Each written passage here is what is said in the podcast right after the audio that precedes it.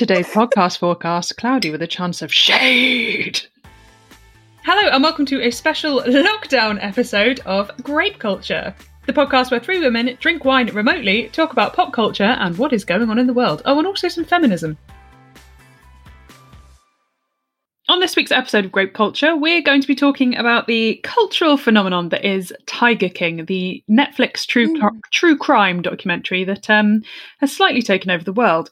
But before we get into that and that goddamn bitch Carol Baskin, as it were, um, we need to talk about the wine that we've got this week. Sam, I think you should tell us about the wine this week um, because you delivered it to our doorsteps. I did. And uh, I'm very excited to try it. So why don't you tell us a little story. So we have some special wines this week that were actually gifted to the podcast by our local wine shop, Novel Wines.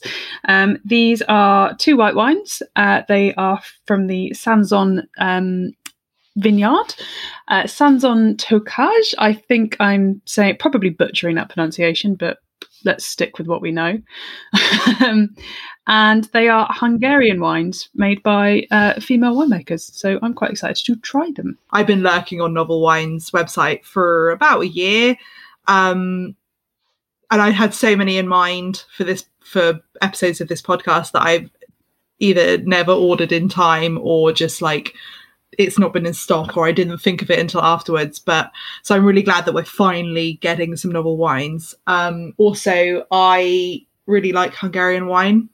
Um, Handy. And Bulgarian wine. When I was traveling, I, that was like the best wine that I had, which cool. says something, I guess. Um, so I'm quite excited to, you know, if it has to be white, at least it's, it's from somewhere that I think I, I think I like. Um, also, it's really good at this time, obviously, to support local businesses. So yeah. um, it was so re- like so wonderful of them to gift these wines, but we'll definitely be supporting them with our dollar in the future as well. So the bottles themselves, uh, there aren't a lot of tasting notes on them, but I have got the notes up on the website, which I'll read out in a sec. Uh, we're starting off Lovely. with the Sazon Classic Ferment, which uh, is not something I'm familiar with at all, but they're in these really fancy, long, tall bottles. Apparently, I was speaking to the guy in the shop, they are a bitch to pack um, because they are so tall. um, and they came with oh, yeah, a big glass wine stopper cork thing, which I've not seen. Yeah, that was really exciting. When I went to sort of prep the bottle, I was like, oh, we'll start with the corked one first. And then I unwrapped it and I was like, oh, it's not a cork. So I will read out the notes that we've got on the website. Um, if you did want to look at the Novel Wines website, I think they ship all over the U K and it's just novel wines dot co dot U K and they've got lots of exciting and unique wines on there. So do check them out.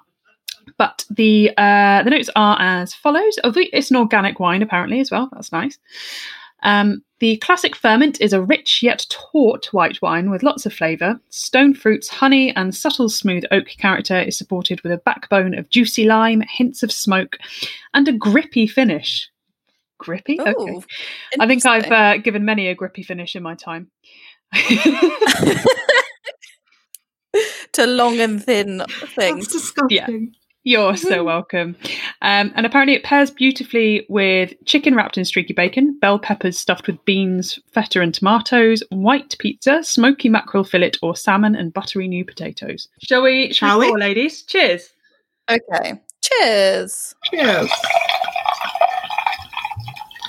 Oh, it's quite yellow.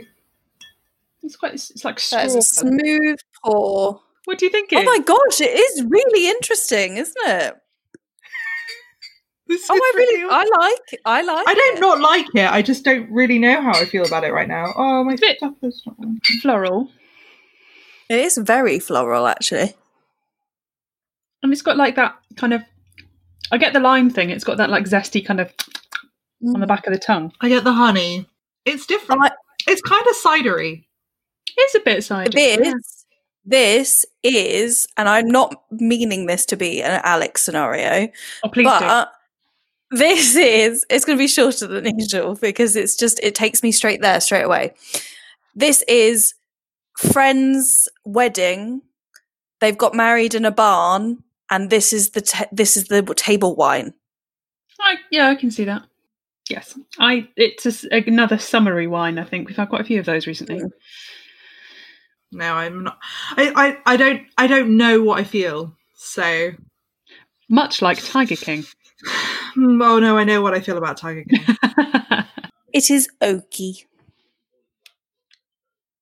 It feels like it should be fizzy. It tastes like it should be a fizzy wine.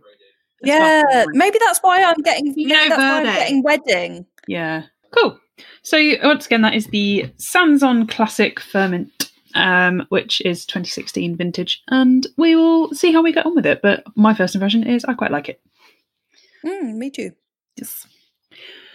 So Tiger King, the King of the Tigers. Um, as you said, this is a Netflix documentary that came out probably about a month ago-ish. It was just at the start of lockdown. Um, and it's everywhere. Like, it is... There are memes about... I can't open Instagram without seeing something about Tiger King. I can't go on Twitter without seeing something about Tiger King. It's just everywhere. Um, we've all watched it, I'm hoping. Yeah, in fact, I realised that I hadn't seen the last episode um, and watched it very quickly whilst making MASH just before we started recording. So Tiger King, in case anyone has been living under a rock and doesn't know what it's about, um, who wants to give a little summary to our listeners? It is a eight part, eight maybe, seven uh, part documentary. It was originally seven, seven and then they released an eighth special episode. Okay. Um, but it is a series um, that documents the, uh, I suppose, life of Joe Exotic, who is a private zoo owner in America.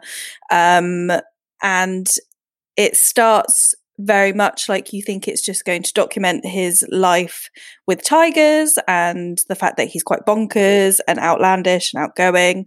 Um, and then it turns into a, a bit of a crazy whirlwind um, and includes many people that you definitely form opinions on. So nebulous other than that.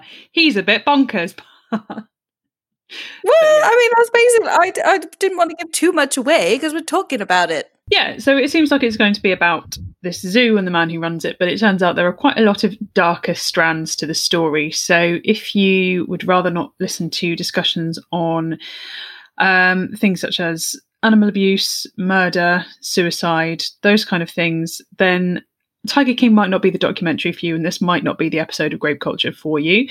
Um, but we will talk about those a bit more as we go further down the line, because ultimately, ultimately this is a true crime documentary. So what did we all think? What were our first impressions? Was it what we expected it to be? Um, th- yeah, tell me what you thought about Tiger King.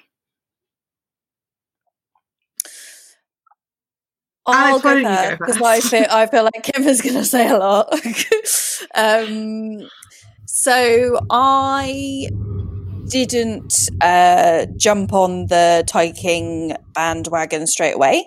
Um, I was a little bit concerned that obviously, as a animal lover, that it would be a little bit upsetting. So um, I kind of avoided it for a while and then succumbed to the ultimate uh, peer pressure that is every single social media platform, as well as my friends. So finally watched it, but also binged watched the whole series bar the fir- the final episode in one night, in which I was drinking a lot of wine.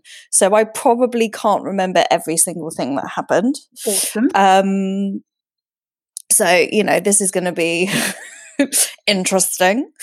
Um, I did think it was a whirlwind and wasn't what I was expecting. I don't think it focused so much on the tigers and the cruelty that I was expecting to see more of. Um, and obviously... you form very strong opinions about the people within the documentary as well, which I think is why it's become so popular, um, because everyone has quite strong feelings towards them and their reasoning behind things.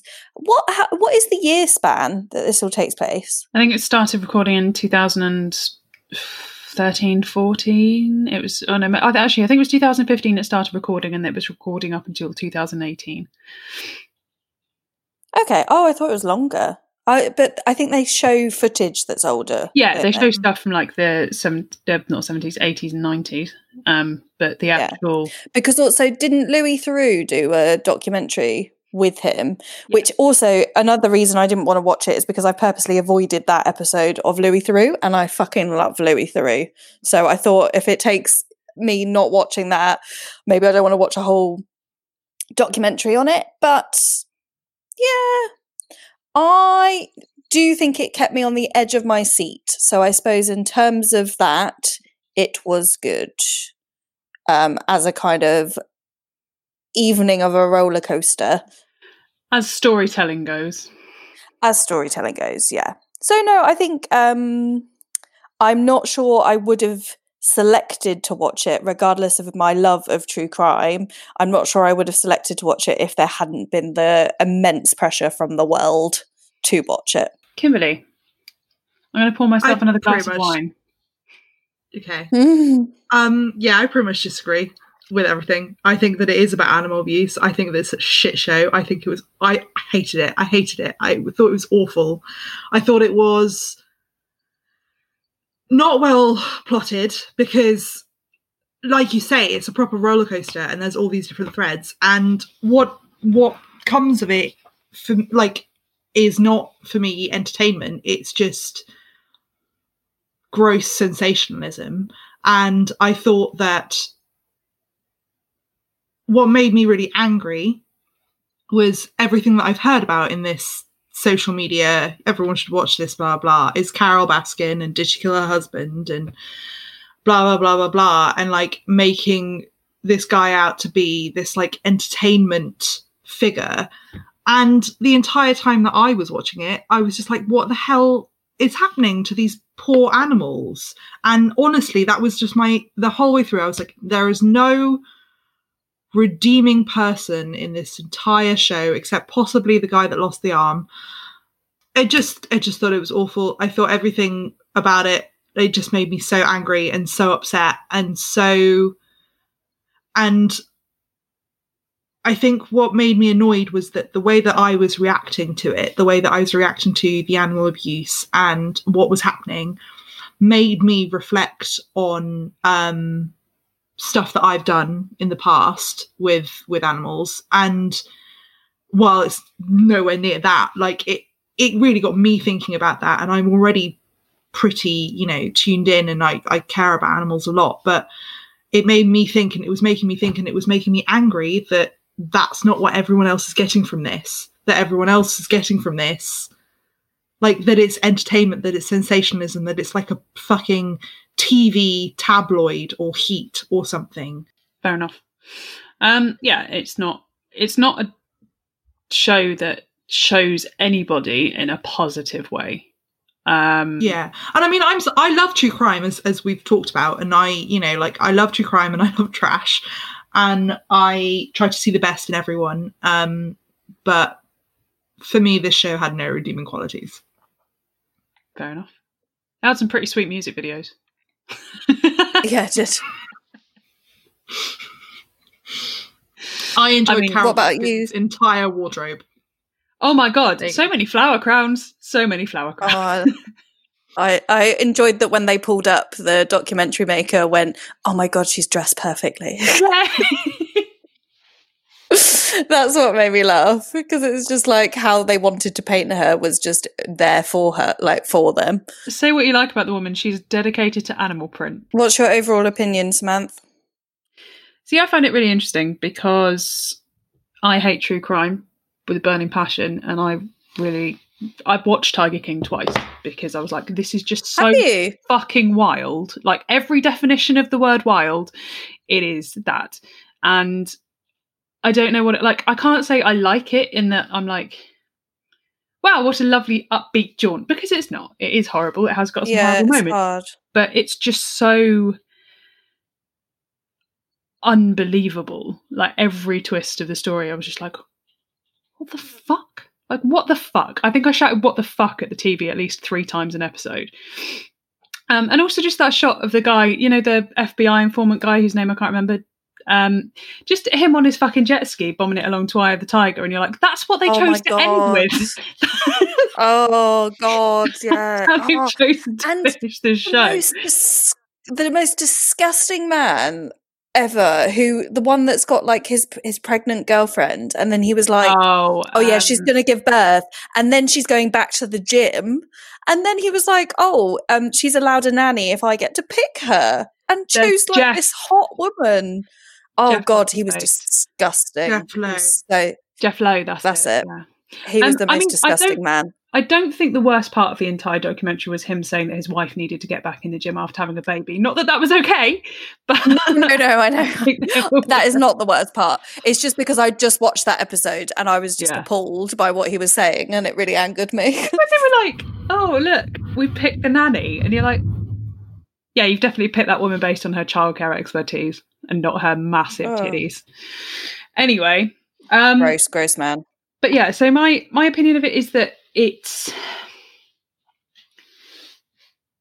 it's car, like it's car crash T V in that you just can't look away. Um, but I don't know. I, I like I don't always, I don't watch those kind of things. And the, yeah, this I don't know what it is about it. I've been trying to think. That's why I rewatched it, because I was trying to be like, why is that? Why am I so obsessed? Not, yeah, what is it? What, what is, is it about it? This show yeah. that is just getting to me? And I can't figure it out. I think it's just because it seems like some weird, twisted, made-up story, and then you're like, "Fucking hell, no, this is all real." It's actually true. It's actually yeah. happened. Well, obviously, in the way that any, you know, it's, it's edited and framed in a certain way, but yeah, that's why I found the um the eighth, the follow-up episode. I I, I found that interesting, even though it was awful, um, because everyone in that said that they had been edited in a way that made them look worse than they were. Well, um, like everyone, everyone in that was like, "No, did. that's not how it happened. I don't agree. No, we we're not. We don't side with Joe. No, this, no that." And I thought that was really interesting, because you literally watch the whole thing and you're like, half these people are on Joe's side. What the fuck? And then you're like, these are all horrible people, and they're like, "No, we've been we've been made to look that way." And I'm like, definitely, you're all horrible people, but um. Again, except for Saff, who's great. It was a mani- it's a manipulative show. Yeah, but then so is every show ever made. Yes, that's I'm not a story. That. But I don't watch. I don't watch a lot of. Um... It's reality T V dressed up as a documentary. It just. I get that it's a compelling. It would have been a compelling story, but I I just feel that the way that it's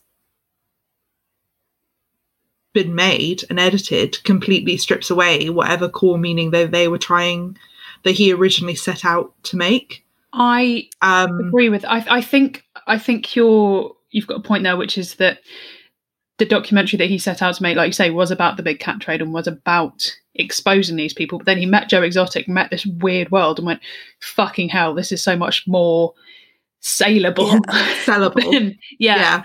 yeah. Um, this is going to get me also, a lot more. It prob- It probably has um, a reality T V-esque like feel and slant, because the, the what happens is so bonkers and like so far from what we would assume to be reality, which is probably why it feels like it does, because reality T V kind of escalates and it accentuates like the truth.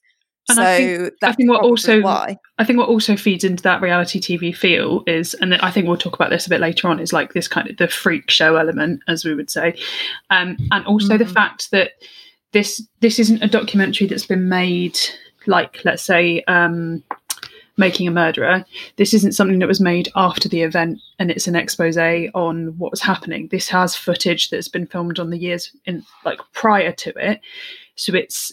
You're being shown stuff that's developing these characters rather than just telling a story. Does that make sense? Like, it's not just yeah. a, a, a yeah a, yeah and I think that's part of like what makes it so difficult for me is, and I know that it's like a documentarian's code to like not interfere with the things that they're filming. I personally have never really been able to understand that, and how you can watch this film these animals and watch this treatment of them and not interfere. Yeah, I don't think that the documentary offers any helpful um, information, but that's because, as you said, this is not a conservation, this didn't turn into a conservation documentary. Yeah. I'm not saying it's right, I'm just saying that was the point of the, the point of the documentary is not about the cats, and that I is obviously like a big fault with it. What bothers um, me. Yeah. Yeah. Yeah. Um, but I think it's made people aware that people from Oklahoma are mad. No, I don't know. I didn't know how I was going to finish no, that. But, no, but it, no, but it has. That's exactly right, Sam, though, because when you think about when you're going on Instagram or Twitter or BuzzFeed or Scribbler, when I was trying to buy cards for my boyfriend on his anniversary and there were fucking Tiger King cards, weird. Um, yeah, I find that weird. What people are taking from this are not it. like is is look how weird it is. Look how weird people from Oklahoma are.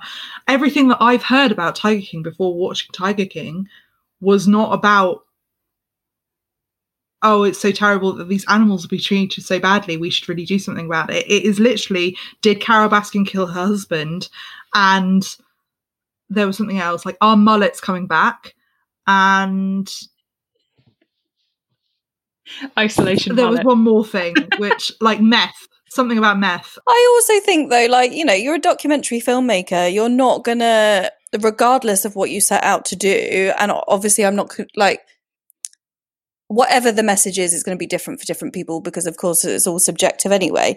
But, um, like, you're not going to igno- ignore the bonkers people that you have in front of you if you're a person that seeks to tell stories as your job. I think that if this story like, had been about um, the treatment of animals in the big cat trade uh, in America and globally, I think if that had been the purpose of it, I don't think having someone like Joe Exotic as the protagonist would have worked, because you would have seen this man who is not not your average Joe, as it were. He is eccentric, and I think people would have seen that and been like, oh yeah, but he's just crazy though, like he's just that that's the way he treats animals because he's insane, like he's this because he's bonkers because yeah. he's the way he is. Whereas if you want to really highlight the the whole of those industry. Animals, you need to be positioning someone who seems like a regular human being, because then it's mm-hmm. do you see what I mean?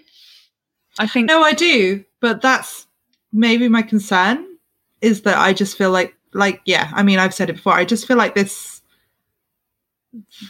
I I feel like there are so many bigger issues in this. It's not just the animal abuse, um there's a lot of other stuff in it that I have issues with that are bigger issues and more interesting documentaries than some crazy guy. Like, there's there's this, you could have made an entire documentary series on the psychology of cults from this, from the people that you meet in this. You could have made, you could have made a true crime documentary about Carol Baskin if that's really what you wanted to do.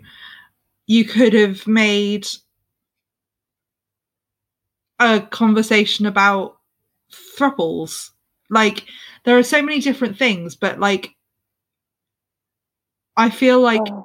to start with saying I care about animals and I and and to end with the end thing about the five thousand animals and things, to purport to be an animal rights documentary that is bookended by saying I care about animals, and then everything in the middle is just like meh, meh, meh, meh, meh. Fuck it. No, I don't agree with it. I think it's wrong. I think it's I think it's money grabbing. I had no clue that this existed. Like, but that's what I mean. I think that's also why it, it obviously meant something different to me, um, because I'm like, I had no clue this was a thing. We should also talk a bit about the fact that we are calling these people crazy and mental, because neither of those are terms that we should be using. No, um, they're not. They're yeah, not. They're no, not they're terms not. that we no. use. But we try I think not to use. It's that the frames of reference that we have are not the same as the frames of reference as these people, and these people are operating in worlds and in ways that we don't. Just and so far removed from us. Their behaviour is completely alien to us.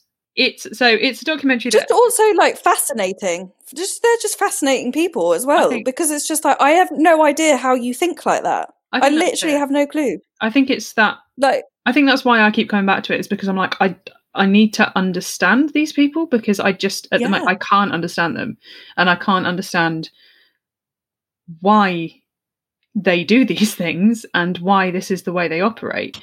You said, you know, you were saying I, I I'm trying to understand these people and I'm trying to get to grips with it, and I think that that's so such a great thing, because that's generally how I feel about true crime. Like that's why I've yeah. been so interested in serial killers and and stuff. And it's I don't know what it I don't know what it is about this particular story that's riled me up and made me so angry. But I think it, it and I think the only thing that I can turn around on it is that it is it's too close to exploitation for me. Um that's the word I was looking for earlier, is exploitation. It's exploiting these people and this story and these animals and the sensationalism, and so that's what's turned it from my normal approach, which is I just want to understand, like you said, like I just want to understand why these people are so doing what they're doing and fascinating, to being so angry about it. But do you think there's a poetic shift in the exploitation that these people have with the animals, and then they're being, they're being exploited for entertainment? Like, do you? Oh yes, it's very intertextuality. I, I applaud that. It's great. But, which is obviously um, what they were going for when they made it. Obviously, yeah. I'll I'll applaud it more when uh, more when they're not dragging newborn cubs through ring fences yeah, and letting it happen. That's what they do to cows every single fucking day, though, and that's exactly the thing I said when I turned to Matt. Said they do that to cows every single day in the dairy industry. Sorry, my little vegan rant is over. Yeah, but it's but... like why, no, is it, why is it more disgusting fair. when it's a tiger than when it's a cow? It's a fair yeah, point. Exactly. It's a very fair point. It's absolutely um, fair.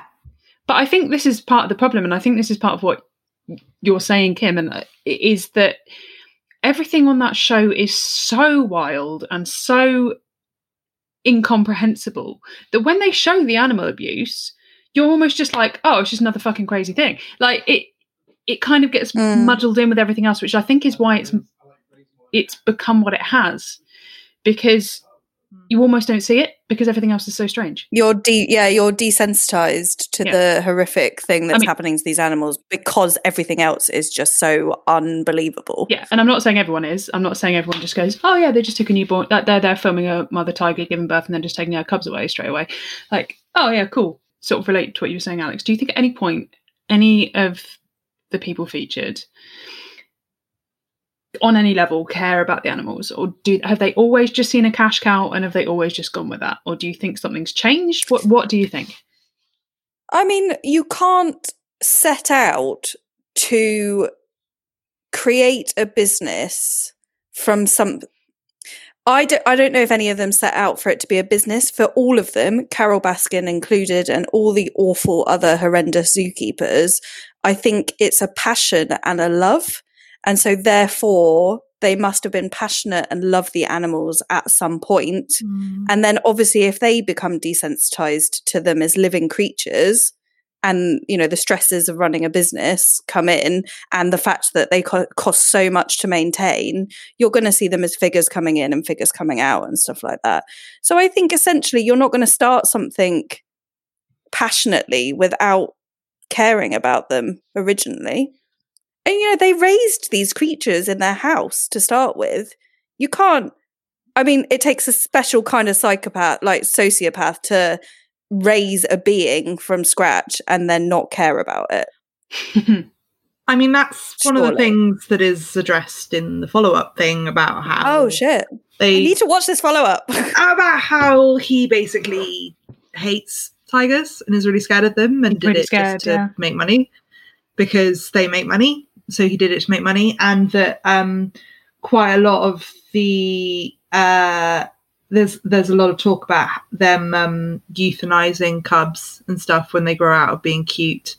But I do think I do think that the actual the actual keepers, the actual in in Joe Exotic Zoo, um, Saff and the guy with no legs and the oh, guy yeah, with the long blonde hair, they yeah yeah yeah they cared. You could tell that they cared, But that's the thing. They were the only ones talking to the camera saying, like, there's no fucking food for these animals. What are we supposed to do? They oh were the God, ones. And like that truck, that truck expired meat, meat. Truck. Yeah. And then, and then like the zoo, the zookeepers would have to eat it as well. Like that's, biz- that's bizarre, but like also I do think to an extent they formed this kind of family because obviously they didn't really have a tribe or a home or, you know, they were self-declared misfits or whatever. And, um, you know, the tigers and the animals were part of that family for them, I think. Do you think that part of the key to this show's success and the reason that everyone is talking about it is because of lockdown? Do you think that has an impact? Yeah. Do you think it would have been as big if, if it had been launched six months ago? I think it's so memeable and TikTokable um, that... Uh, I think lockdown has definitely helped because obviously so many people have time to create these like TikToks and memes and stuff like that and are united with everyone in this kind of shared, oh my God, are these real people? Did that really happen? Um, yeah. And I saw, and uh, we're all we're all we're all searching for connecting with people in some way. And if you can connect with a program, then obviously that's what's happening, I think. So yeah, I do think it has contributed somewhat. I saw something online that someone had posted, which I think pretty much summed it up for me, which was um, Tiger King is so popular because it's the only thing that's more insane than the situation we're in right now. Coronavirus. Yeah. Yeah, oh, yeah that is true. I also think, that, yeah. Um, yeah. Sorry, Sam, you go. No, no, I was just going to say it's it kind of, it all comes back to that kind of true crime thing that we were talking about where people want to see something with a res- resolution. People want to see something mm. where... their lives seem safe by comparison. Mm, yeah. yeah, definitely.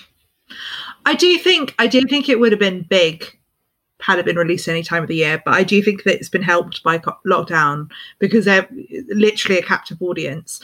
But um, also, I think that because you've, like Alex, you mentioned TikTok, and I think you've got all these celebrities who have nothing better to do than watch Netflix, which isn't normally the case. So they are then getting in on this, the TikTok. And uh, so many celebrities have joined TikTok, even though TikTok's for fourteen-year-olds, um, because they're like, they need to be seen and they need to be validated because they're that's what they're used to. And they are watching this and they are making memes and they are making videos and they are talking about it. And that has boosted it yeah. one more because not only do you have like, oh, it's a funny meme about Joe Exotic, but you're like, there's a funny meme about Jimmy Fallon doing yeah. Joe Exotic. Like, it's not just... It's yeah, we're all the same. We're all us. in the same boat. It's, it's everyone. The celebs. Yeah, and it's the people that we we, watch we look up to all and the we, time. Yeah. yeah, exactly. Exactly. That we watch and look up to are also doing it, that we watch all the time, that have more range and more reach than we do. So I think that it's like... it's the great equaliser. So... speaking of mixed opinions about everything, how's everyone finding the wine? Um, yeah, I, I'm still, I think I'm enjoying it. I think I like it. Uh, it's not the usual kind of white I would pick, but because it is quite crisp, I'm, I think it's nice. Um, I have mm. drunk it quite slowly and I've not really said a huge yeah. amount on this podcast so far. So I'm surprised that I have been drinking it as slowly as I have. Does that make sense? Yeah, yeah. I I find it quite um like a red drink, like uh, like you know how you drink red slower. I don't know if that's just me, but right. because maybe because they're quite, but maybe it's because they're quite rich. Red drink whites... just made me laugh. Like, oh, I have red sauce. I did as soon as I said it. I was like, "That sounds. That doesn't sound right." I think it's like panda. It's like Ribena or like I don't know, blood. When you drink red, because it's quite rich and full-bodied, you drink it slower because it's it's not as chuggable um, as a white is. For yourself. Because, yeah, but wine, uh, white feels like it's almost giving the illusion of quenching your thirst, it, whereas yeah, red, yeah, like red is kind of like you're drinking it for the wine. You're not. That, uh, I would yeah. never come home and be like, "Oh, I'm parched. A glass of red." Yeah, Yeah, exactly. So I feel like it's kind of, yeah. that's why I'm also drinking it. That's why I'm also drinking it slower, is because it's it's one of those. Um, but I am I am enjoying it. First of all, I would never drink a white wine to quench my thirst. As as indicated earlier, white wine for me is meh, meh, meh, meh, meh. So, um, no. um, but I find this one really flavourful. And it it's kind of like, like I stand with my, it's kind of like cider feeling. Like I definitely, hmm, I was going to say I definitely like it, but I don't know if that's true. I think I like it. So we're going to take a short break. We will be back with our second wine of the evening to talk more about Tiger King. Um, we will speak to you. Well, we will speak to you in a minute. Bye. Love you. And we're back from our break. We have a new bottle of wine. Uh, this is another one from the same um, vineyard, the Sanson Tocage, and this is the Sazon Blanc. So, oh, lucky for Kim. What was the first one called? It was the Sanson Classic. Um, ah. So this is another very long, svelte bottle. Uh, screw top this time, not fancy glass stopper. But we won't hold that against it. It's fine. So the tasting notes I have for this one, so this is, I think, a two thousand eighteen. The other one was two thousand sixteen. Yes. Um, so they say, um, hints of white flour. Price of my wars, not a price that, you're that they're price. willing to pay. Uh, hints of white flour add elegance to the lean palate, which is bursting with limes, green apple, and a fresh saline finish. The wine is also fully organic. Uh, so more lime, more zestiness, I think. Uh, pairs beautifully. Saline? Yeah, saline. I contact means salt solution. Yeah, yeah, salt but- water. But it also sounds like a disinfect. Like it sounds like it's been disinfected. It's just a weird choice of word. It is a weird. I, I guess kind of salty, savoury taste. Maybe I don't know. I have. I don't know. Pairs beautifully with creamy linguine pasta dishes, stir fry, roast pork belly, quiche. Quiche, bit weird. Could go. That could be anything. Um, beetroot and goat's cheese salad or falafel. So Alex, one for you. Interestingly, this one is more alcoholic than the last one. I know what you mean about the subtlety. This is not. This has not got the flavour punch in the mouth like the other one did. I think we should have started with this. No, like this one. Yeah, because I can't really taste it that well. But it also, in the break, I had a vegan chocolate button that has coated my mouth a little bit. Error. I. I think I like this one less. Buttons as a palate cleanser. You like it less. I think I like it less. It's got some good legs on it. That's what she said. Hey, no one's ever said that about me. no, oh, n- nor I. they, ha- they have said that about me. Oh, wow. Yeah, fuck off. Fight me. Fight me with your good legs. Not, yeah, it doesn't have as much flavour, but that doesn't necessarily make it a bad thing. I think it's just, it's a lot more mellow. It's a mellow bean. This is... This is more it's chuggable. It's really sweet at the back of my throat, and I don't like it. This makes my tongue tingle a little bit. Mm-hmm. Promising. The first one was more like cider. This is more like apple juice. Yeah. Yeah. Is is this one organic as well? C. C. I don't think I like it as much yeah, as the I... first one. I. It's fine. I could drink this a lot easier. The second one would be I'd have to be in the mood for that wine. I think it's because it's got a very distinct flavour. So we've got our wine. Uh, we've got a lot more to unpack with Tiger King, I think, because we could go for hours talking about that programme. Um, but mm. I think it would be really nice to talk about, because we've, we've said that a lot of the characters are not very likeable, quite the opposite in a lot of cases. Awful. But I think I'd like to awful I would like to talk a bit more about the people who are on it, because it is a very person driven show, um to the detriment. That's a good point. Yeah, talked about, but the people are at the forefront of it. So who is there anyone in it that you did warm to, like, hate slightly less perhaps?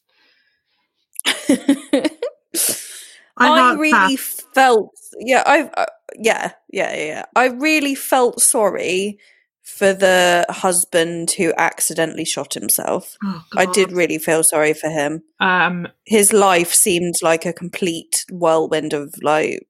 Mister Maldonado, who Travis, Travis, that was it. Travis, that was it. Really felt sorry for him because mm. I think he was just like... I mean, obviously he was a drug addict, but I just think his life was just quite sad. I think like, he was an impressionable young man and Joe took advantage of that. Okay, so Travis, Kim, I know you said Saff. So Saff, for anyone who hasn't watched, is a uh, zookeeper at the G W Zoo, which is Joe Exotic Zoo in Oklahoma. Um, and he lost a hand uh, putting it into a tiger cage, I, I'm assuming to feed. It was never really kind of explored as to why his hand was in the cage, but his hand got bitten off by a tiger and he was the chillest fucking man about it. So oh fucking chill.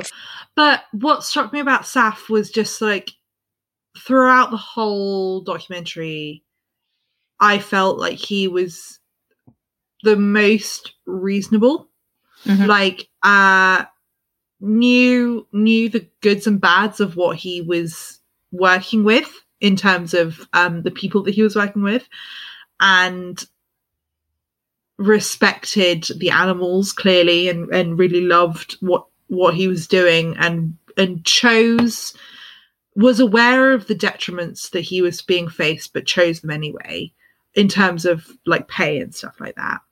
And then in the uh, follow up was very much just like, I don't have like, just so well spoken, so.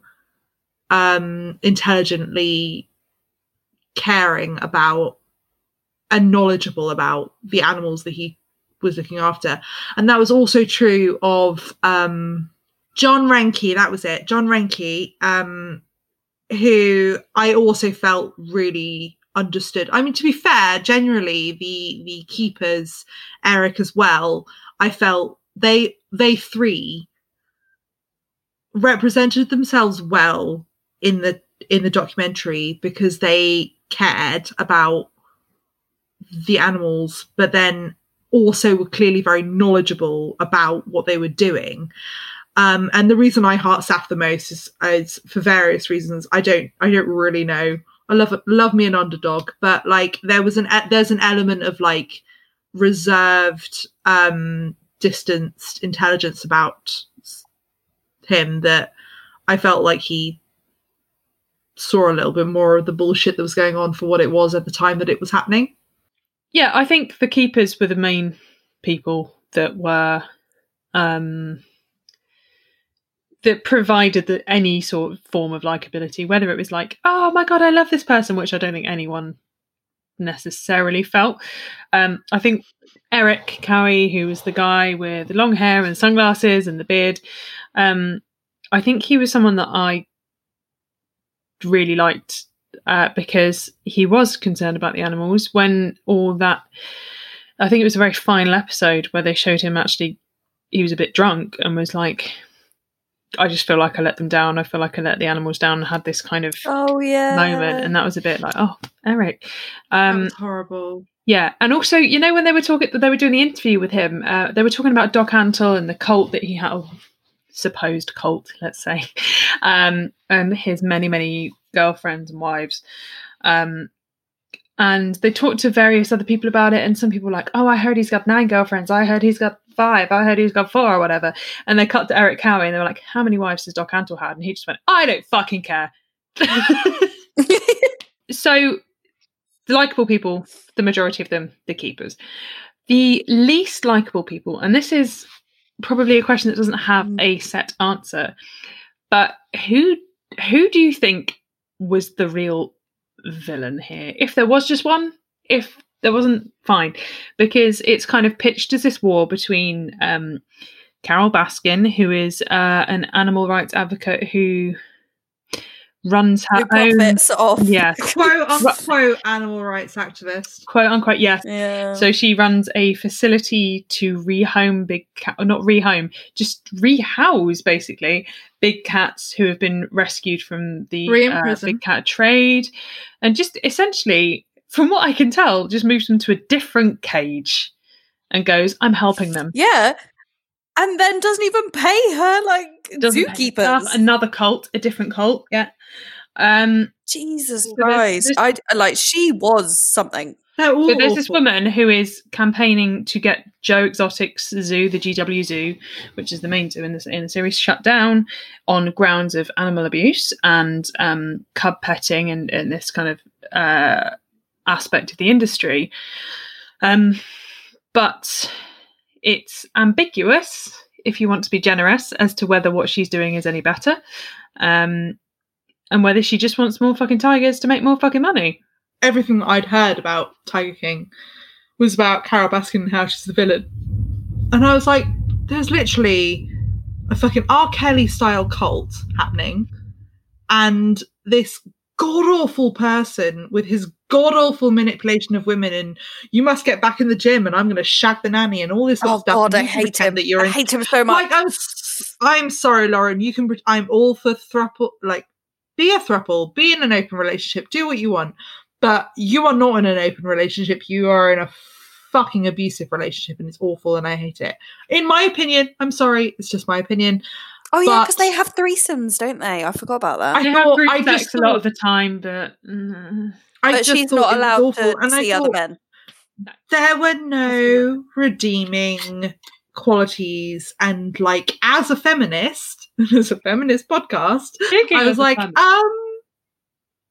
the fuck is happening here? Because I was just like, there's no women in this thing that uh, get a voice or the get woman a say, except escaped- Carol Baskin. The only woman, like, yeah, the woman who? The woman the whose wo- name you don't know. Yeah, but I don't know any of their bloody names. I- That's a bad point. You know, we Carol did have Baskin.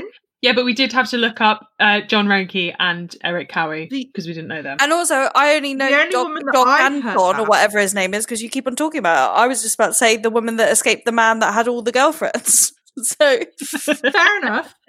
But as far as I was concerned, the only woman that I'd heard about was Carol Baskin, and the only reason that I'd heard about her was because she might have killed her husband. So the characters, uh, Carol Baskin. Let's let's talk for her, about her for a little bit, because we haven't actually said that much about her, and she is kind of Joe is the person that the story is about mainly because uh, it's about his life and then his subsequent trial for trying to get Carol killed, and a lot of the series centres around their butting heads over um, the treatment of, of Big Cat.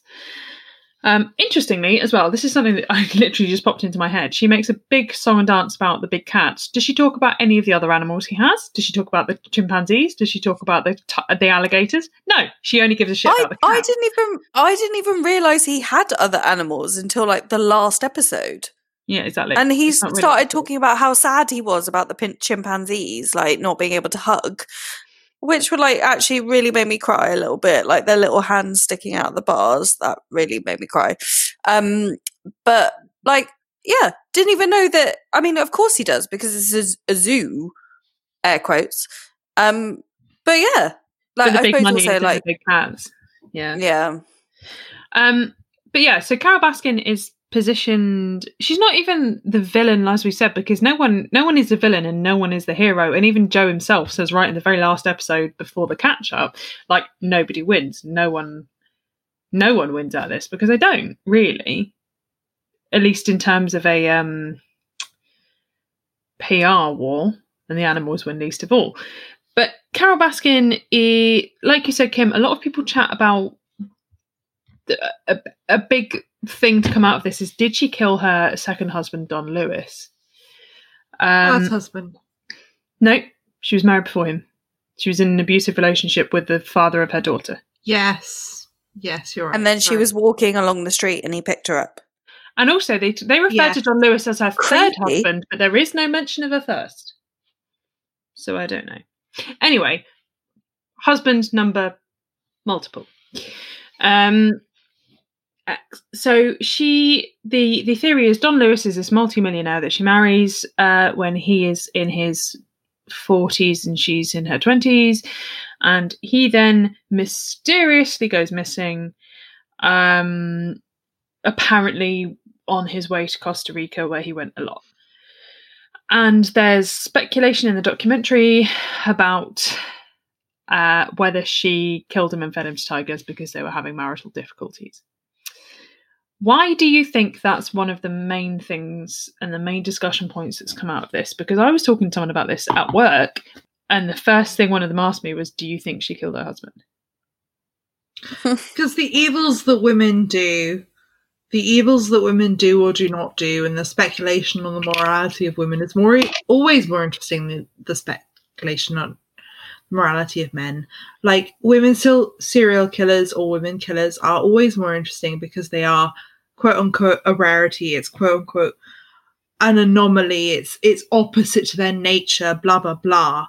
And it's always sensational. It's this black widow, blah blah blah, sexifying of trauma, and um it's a deflection against all the evils that men are doing in the world and in this documentary. Yeah, I, d- I mean, I, t- I really agree with that. And I do think, like you say, women serial killers are more fascinating because they feel that there must be some trauma that has led them to do it. Um, also, I think it's one of the only things that is left unanswered in the documentary. Mm. So, so it allows Very us true. to speculate about it. I think what's interesting about Joe Exotic and Carol Baskin is they have fairly similar stories. In when you look mm. at their background, both of them were sexually assaulted as children. Both of them were um, have had multiple marriages. Both of them are people who look to animals as some sort of alleviation of, of their um or expression of their love or, or alleviation of their pain, depending on how you want to look at it. And mm. there are a lot of ways feel, in which to are, feel powerful as well. Yeah, there are a lot of ways in which they are very similar people, um and I think that's what makes them interesting as adversaries. Um, but Joe, as you said, has a resolution arc in which he is he is convicted, and the majority of his convictions, he was charged on, I think, eighteen or nineteen counts, only two of which were related mm. to murder for hire, where it was alleged, well, it was, you know, he'd hired uh, an employee of the zoo to go and kill Carol, um, and the rest were all related to animal abuse and um, the animal trafficking. Um, and I think it's just really interesting to see these two people who really have quite a lot in common be so like opposed to each other and have this massive feud. And I think that's another I think this comes back to what I was saying about like wanting to understand people, is the psychology of it, is that I think deep down these people both want the same thing, and it's just completely conflicted. Different ways of doing it. It's interesting though, because that's that's true in like um law breaking and law enforcement as well. Like it's it's a trope actually in um quite a lot of crime dramas, that you have the uh the hero who suffered a trauma in, in the um in their childhood or whatever, and they uh, pose a mastermind criminal that suffered the same trauma. And um the the thing that I'm thinking of particularly is in uh Criminal Minds, um there's a character, I can't remember the, the character, but um there's a, a villain character who who says, you know, like it it was an inevitability. I was I was abused as a child by my father, and he beat me, and etc etc so what what else was I supposed to do? Like, I was always going to become this. And then the uh, the central, like, hero, the leader of the team, Agent Hotchner, sort of says, like, some, you know, many people have the same experiences of you. They don't, they don't go on to kill people. They don't go on to do things. And then he, like, slams his file very authoritatively and, and, and says, like, some of them grow up to be F B I agents, and fucks off out of the room. And uh, it's very dramatic and it's very entertaining. But like, it's it's a common trope, and it's common. It's a trope born out of common psychological things. So you either have people who face the disorder of their childhood by creating more disorder, or the disorder of their childhood by creating, creating order. Control. And yeah. yeah, and sometimes you have people who do the same thing, that is steal loads of big cats and police, policemen who kill people. Yeah. Um, it's that, it's so that yeah. thing, you know, there's that um, bit in Austin Powers where it's Doctor Evil and Austin Powers, and they just, there's that whole joke around, we're not so different, you and I. It's that whole fucking thing of like, no, they're not yeah. different. They are just different people placed in a different situation with a lot of the same. And I think both of them, I think both of them are people that want to be loved very, very deeply and very inherently. They are looking for acceptance, they are looking for love, but that takes a really twisted fucking form. Yeah. You know? And Joe, I mean, would, yeah, Joe will buy it with animals and with meth and with guns, and Carol will do it through manipulation and... um Well, they're both massive manipulators because they've been manipulated. Yeah, yeah, they're both, yeah, they're both like throughout their life. The way it seems to me is that Joe actively seeks people out to work for him, to become his lovers as well. He is the driving force behind the control of these people. Whereas with Carol, everything that I've seen in the documentary puts her much more as a passive person who people just almost sort of gravitate towards, and then she's like, oh yes, I will give you a job, or yes, I will marry you, and it's all like it it, it seems oh yes, I will kill you. Oh, I'll kill you and feed you to some tigers. Benevolent dictator. Yeah, it, it's her thing is favor almost. um hmm. Do, do you see there is, I feel like there is a slight distinction, and I'm probably not communicating. Do you well. no no so, I, yeah, totally, I like totally get it. Do you, she's more passive. So I think one thing that's clear throughout the whole documentary is that Joe Exotic, who is the main character, the main person featured, is someone who wants fame, and he wants to be a household name, he wants to be known, which he now is, really. Do you think, obviously he's in prison, he's not, I don't think he's seen the documentary from everything I know, unless most federal institutions have Netflix. Um, I think do you think do, actually, weirdly. I think when they did the catch up, he hadn't seen it. But um, he, do you think he'd be pleased, the fact with, with what's come out of this? Do you think he would be pleased that he is known in the way that he is known? Do you think he would be pleased to be known at all? Or do you think he would hate it? What do you think he would think? Um, I think from what we said, he always seeks kind of fame and recognition. Um, and from what I got from it, he was painted in maybe a more favourable light than he is in real life. And again, I haven't seen the catch-up episode. Um, So I think he would be pleased, because also Carol Baskin, his arch ne- nemesis, isn't painted in an overall favourable light either. And neither of, like we said, n- no one is. So all the people that he probably hates because they stood up in court and testified against him are also not painted in the best light. So, yeah, I think he'd be reasonably pleased. I don't. No, I, I'd like to believe, I think that he'd be pleased, but not for the same reasons that Alex thinks that he'd be pleased. I think that he'd be pleased because he is a narcissist, and therefore he's getting any kind of attention, and therefore he'd be pleased. I don't think it paints him in a good light. I don't think it paints anyone in a good light, but I think that he would be pleased because people know his name, and that's the end. So that brings us to the end of the show this week, but before we go, we have to wrap up by talking about the wines that we've tried. So the first one was the Sanson Classic uh, Ferment. Um, guys, final thoughts and your rating out of five grapes on the first wine we had. I liked it. Okay, that's the end. I, I couldn't decide. I couldn't. I couldn't decide how I felt about it. In the end, I think that I liked it. I'm going to give it a three. It's, it's it's interesting. It's white wine. It's really interesting white wine. It's not bleh, white wine. Um, I'm giving it a three. I think that I would, if you wanted to drink a white wine and we drank this white wine, I would drink it again. Fair enough. Uh, Alex? I'm going to give it a three point five. I would...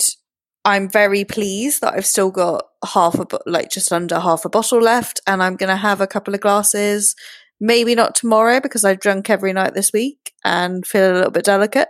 Um, but maybe the next day when my liver has restored. Um, and yeah, I enjoy it. I think it's definitely a with dinner wine. And so I will enjoy it with a meal. Okay. So three point five. three point five. Uh, I'll second that. I think three point five is fair. I think it was uh, something that shouldn't be rushed. I think we rushed it a bit more than we should have on this show. At least I did. Um, I think it was really full of flavour. I think it was unlike a lot of the whites that we've had. Um, and I enjoyed it. So yeah, three point five. And the second wine we had was the um, the Sazon Blanc. The twenty eighteen Sazon Blanc. Sazon Blanc. Uh, Alex, let's start with you. Um, I am going to give it. Uh, annoyingly, I think I would score it very slightly higher than the first one, even though I think I weirdly enjoyed the first one more. Um, Why? Because I feel like this is an everyday drinker. Okay. I would, yeah, I would drink this, like, you know, if we're having a chat on Skype, I would pop to the corner shop or Novel Wines and I would buy this and I would enjoy it. And it's very drinkable. Um, whereas I feel like the first one is a particular, you have to be in the mood, but the mood was tonight and I enjoyed it. So catch me on a different day, I would score this a four and the other one a three point five. Catch me up. Whereas it could... Huh? Nothing. or, whereas, like, uh, yeah, today... Yeah, I think I'm going to score them both a three point five, whereas I think this one is an everyday drinker. The other one is a particular mood. There. Kim? I'm sorry to Novel Wines. I'm sorry to Sanson Wines. I'm sorry. Uh, I didn't enjoy it. I'm giving it a two because I recognise that my not enjoying it is not necessarily that it's a bad wine. I'm sure it's an excellent wine. But as a red wine drinker, I was able to drink a glass of it, but then I immediately switched back to the first wine. Um, so for our, all our red wine drinkers out there, it's drinkable, but it's not the one you want. Um, two. Fair. Uh, I will go with a three for the second wine, which was the, again, the Sazon Blanc. Um, it was an enjoyable white. It wasn't, um, it wasn't groundbreaking for me. I think it would have been better as the first wine of the night, which is probably on us, because it was a lot more subtle. It didn't have that, like, pow-pow in your mouth. Hey. Um, but it was it was nice. It was not the best wine I've ever had, but it was a good wine. So I think three is fine. I would like to extend my formal thanks to Novel Wines. I'm sorry that I did not enjoy your wine as much as the other parts of Grape Culture did. Um, parts. In, in all part. fairness... Well, in all fairness, I rated one of your wines a three, which as a red wine drinker is a miracle. So, um... Oh, and we didn't talk about this at any point in the show, but I did check with the guys at Novel Wines, and all of the wines we had tonight, both of them, were vegan, vegan-friendly. So... Whoop, whoop. Yay! That's the awesome. Email actually said... Alex one of the other... Please. Oh, Alex will be happy, the... and I was.